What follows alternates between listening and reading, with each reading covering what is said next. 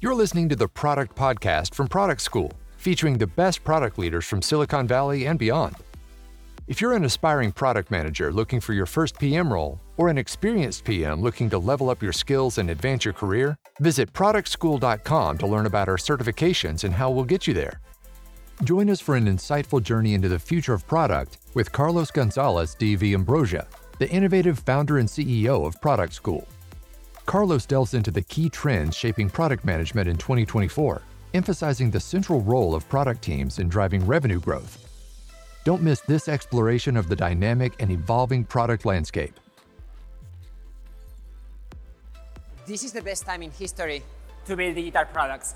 And I'm not saying this just because we are surrounded by 1,500 product leaders in San Francisco and being joined by many, many thousands of product leaders from all over the world online. As the founder of Product School, I've seen the role of product evolve since the last 10 years from being almost non existent into being most strategic function for most companies. But why? The main fundamental shift that happened is this is the rise of the chief product officer. Today, there's over one third of the Fortune 100 companies that already have a chief product officer. And we estimate that we'll have over 50 CPOs in Fortune 100 by the end of 2024. Just think about it for a second. Most of the companies in Fortune 100 are not high tech companies in Silicon Valley. We're talking about oil and gas, financial services, healthcare. They are all investing in technology. They are all becoming software companies. And this is not just me, say, me saying that. This was also published in a McKinsey report this year. But how did we get here? How did we get CEOs of public companies, banks, saying, we happen to be a software company that sells financial services, instead of saying, we are a bank? They're saying that because it works, because it makes them more money. So and why is this happening right now? How did we get? Well, there are three planes trying to land right now that is creating this momentum shift. Number one, we finally have education in product. When I started my company, I remember people coming to me 10 years ago saying, but what is a product manager? Like, is this a project manager? Like, how does that work? And it's not just about us. We are seeing these in universities trying to catch up launching more programs in product, or at least adding product management as part of two-year MBA programs. There's much more education around product. We're also seeing companies that are creating their own product schools. Most of them call it APM, Associate Product Manager Program. Google was the pioneer, early 2000s. Now there are many, many more companies trying to train and create their own product managers. So education is number one.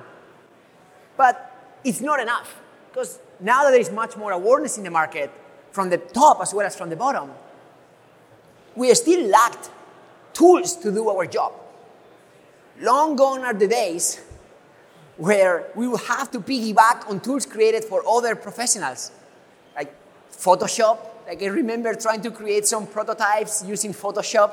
Today, use Figma, many others. Long gone are the days we had to learn how to use SQL. There are a lot of tools today that are giving us insights directly without having to throw a single line of code. Same thing with websites or mobile applications. You do not need a technical background in order to become an excellent product manager. And if you look around this room, today we have 25 of the most po- powerful tools for product managers being represented.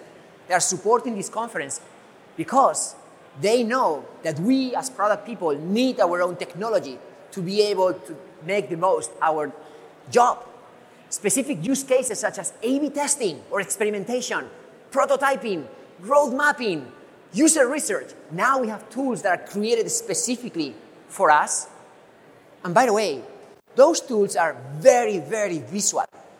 Some people would call it no code or low code. They are enabling an entire generation of creators that do not need a specific technical background or other type of degree in order to start building faster and better products.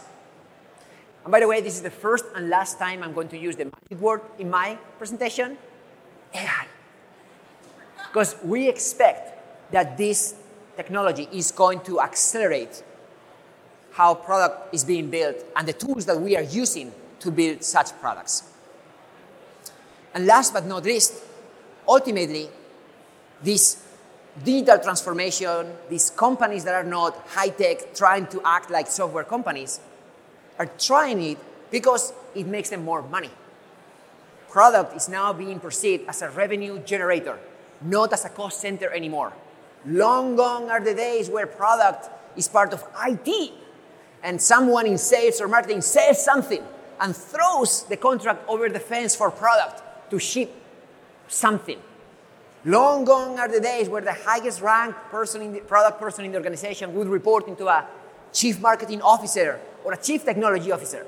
We have a seat at the table. And that is huge. And why? Because we earned that seat. This wasn't just a check to look cool and look more like a startup within a startup for big companies. It's because now all of these companies can build much faster by reducing their cost of infrastructure right? Like now you can use cloud. You don't need to build or have your own servers in your office. The same way, you don't have to build a lot of things from scratch. You can leverage software as a service to get you a competitive advantage. It's obvious that internet online is giving us a global reach 24 7.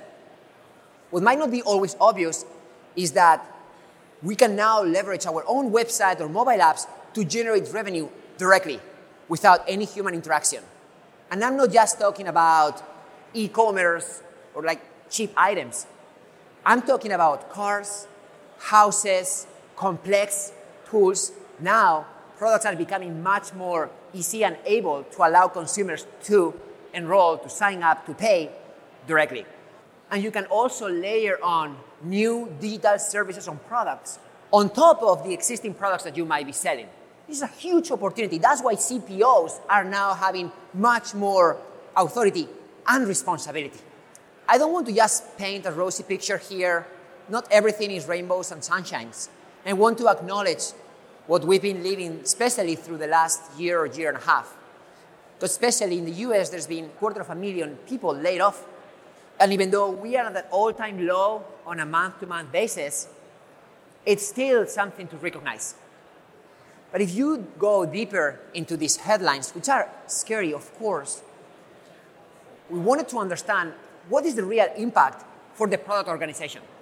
And what we found out, which is not always obvious in those big headlines, is that the product team is actually being the least affected team by layoffs.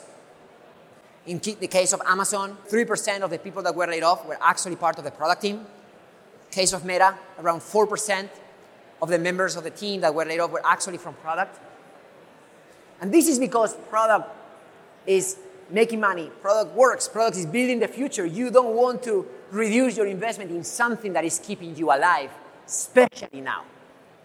But if you look at the other side of the coin, we did a search on LinkedIn jobs just to understand how many open roles there are today in product management. We found over 66,000 open jobs in product today and it's going to get bigger. So let's talk about the future, because this is the state of the art. This is what happened right now that is creating a seat at the table for chief product officers. So, what I'm going to share with you today is how you can make the most out of this opportunity for you and your teams. This is based on a report that we publish every year titled The Future of Product. The number one trend is that product is accountable for growing revenue, not just adding user value. Let me repeat this one more time.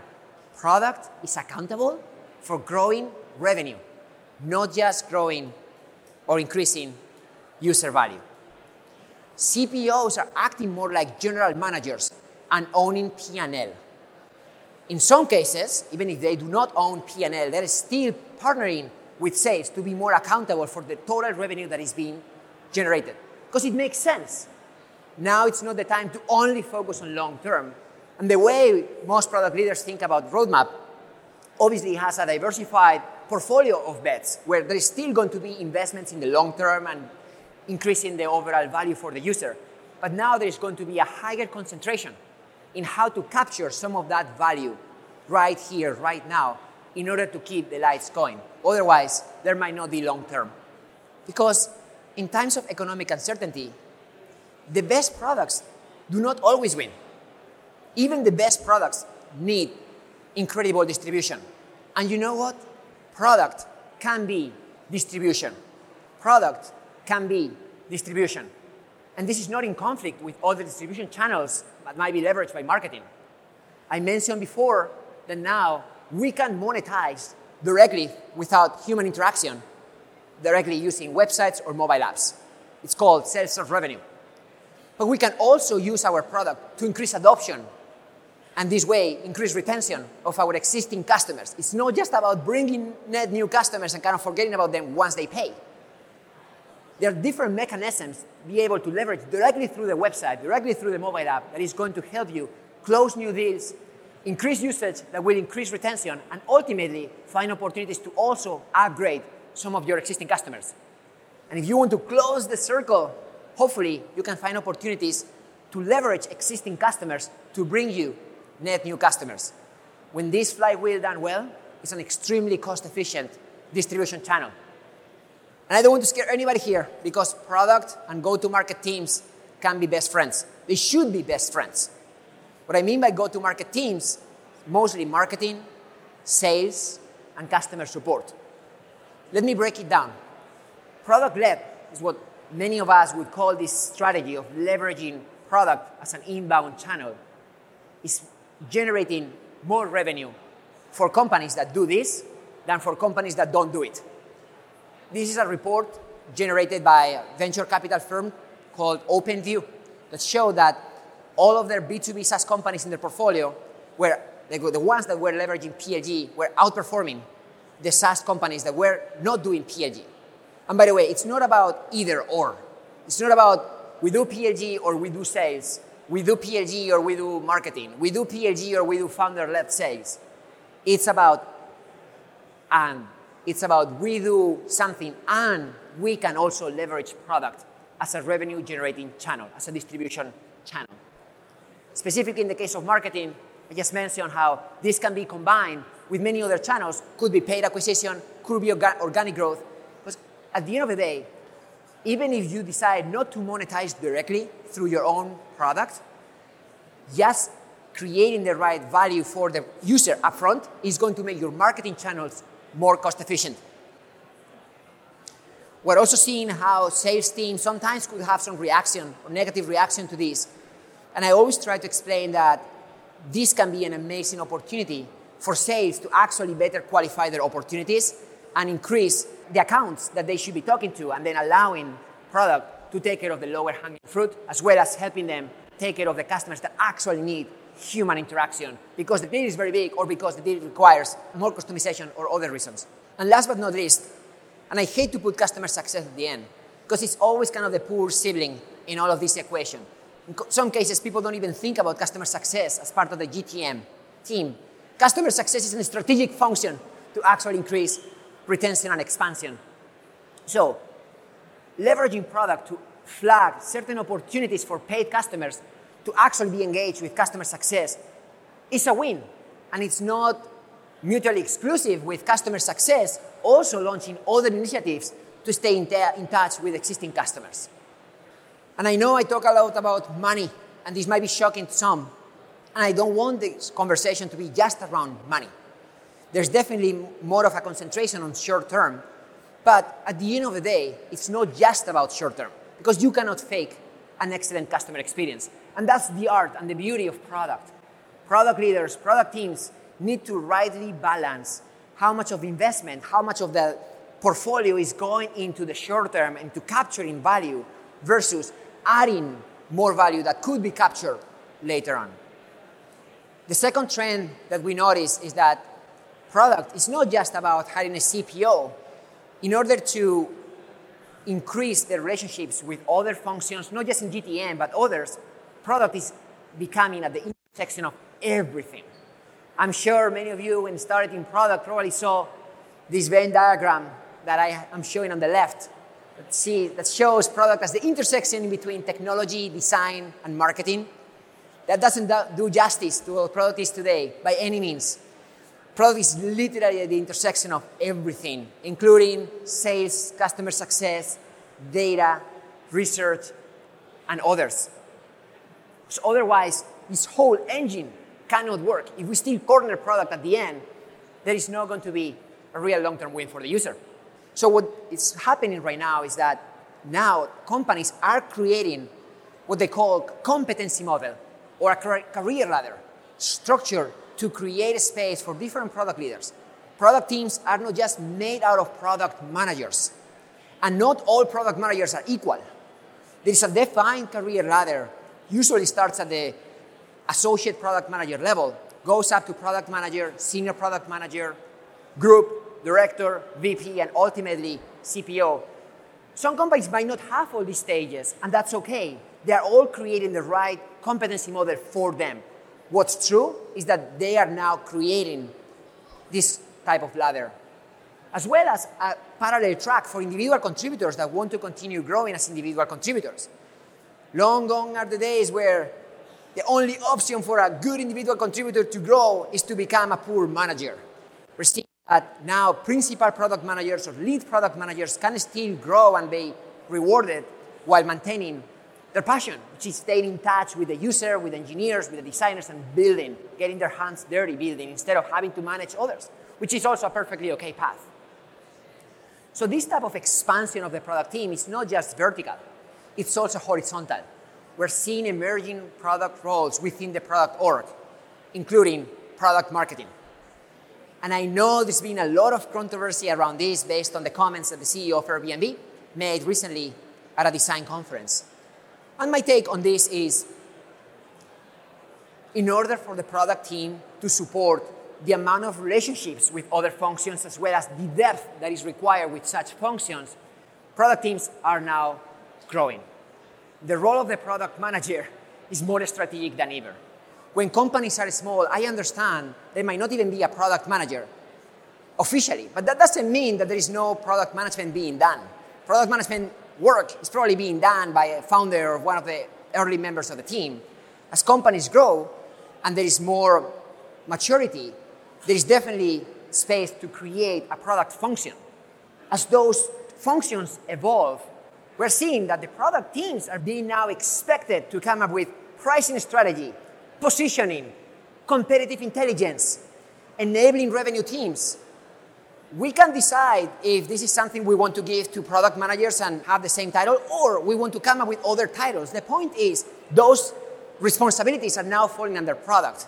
And in many cases, companies are designating this to product marketing, which is a huge, a very important co pilot for the product manager to really figure out what to build next and empower existing teams to go to market and launch products faster and more successfully.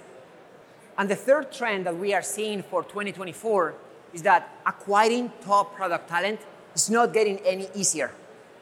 Not at all. And it's also not easy to retain this type of top talent. We're seeing that around 60% of the product managers that were surveyed by us will likely leave their companies within the next two years. Some of you might be thinking, that's not me, because my company is awesome.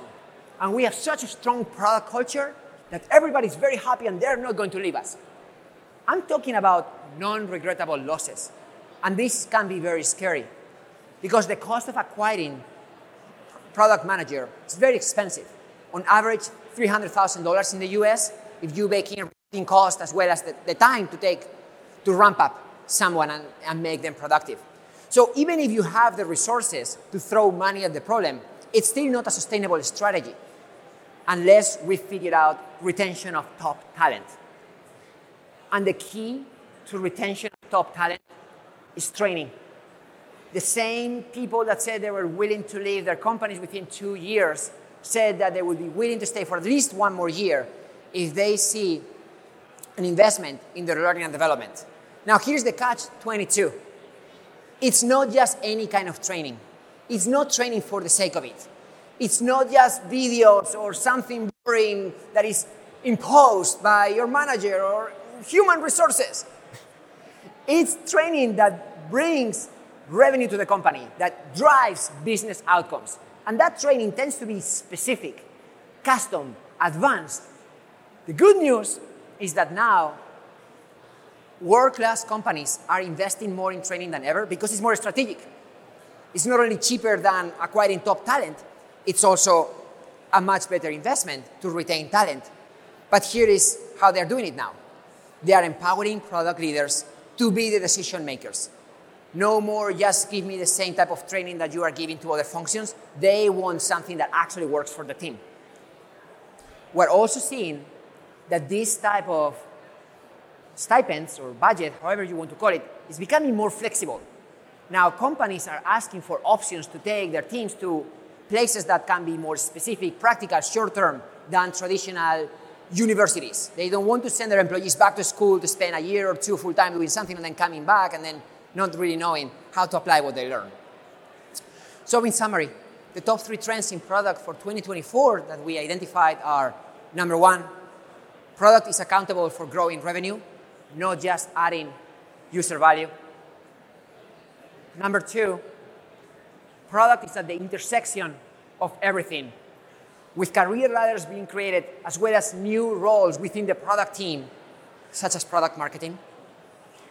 And number three, top product talent still is very hard to acquire. Is still bullish in the future of product and believe that this is the best time in history to build digital products. Thank you very much. Thanks for listening to the Product Podcast. If you enjoyed this episode, it would mean the world to us if you would rate and review us on Apple Podcasts. Taking the time to write just a few sentences about what you love most about the show will help us improve it and reach even more product people around the world. And when you're done, why not reward yourself with some free product management content and resources over at productschool.com? Until next time, stay product led.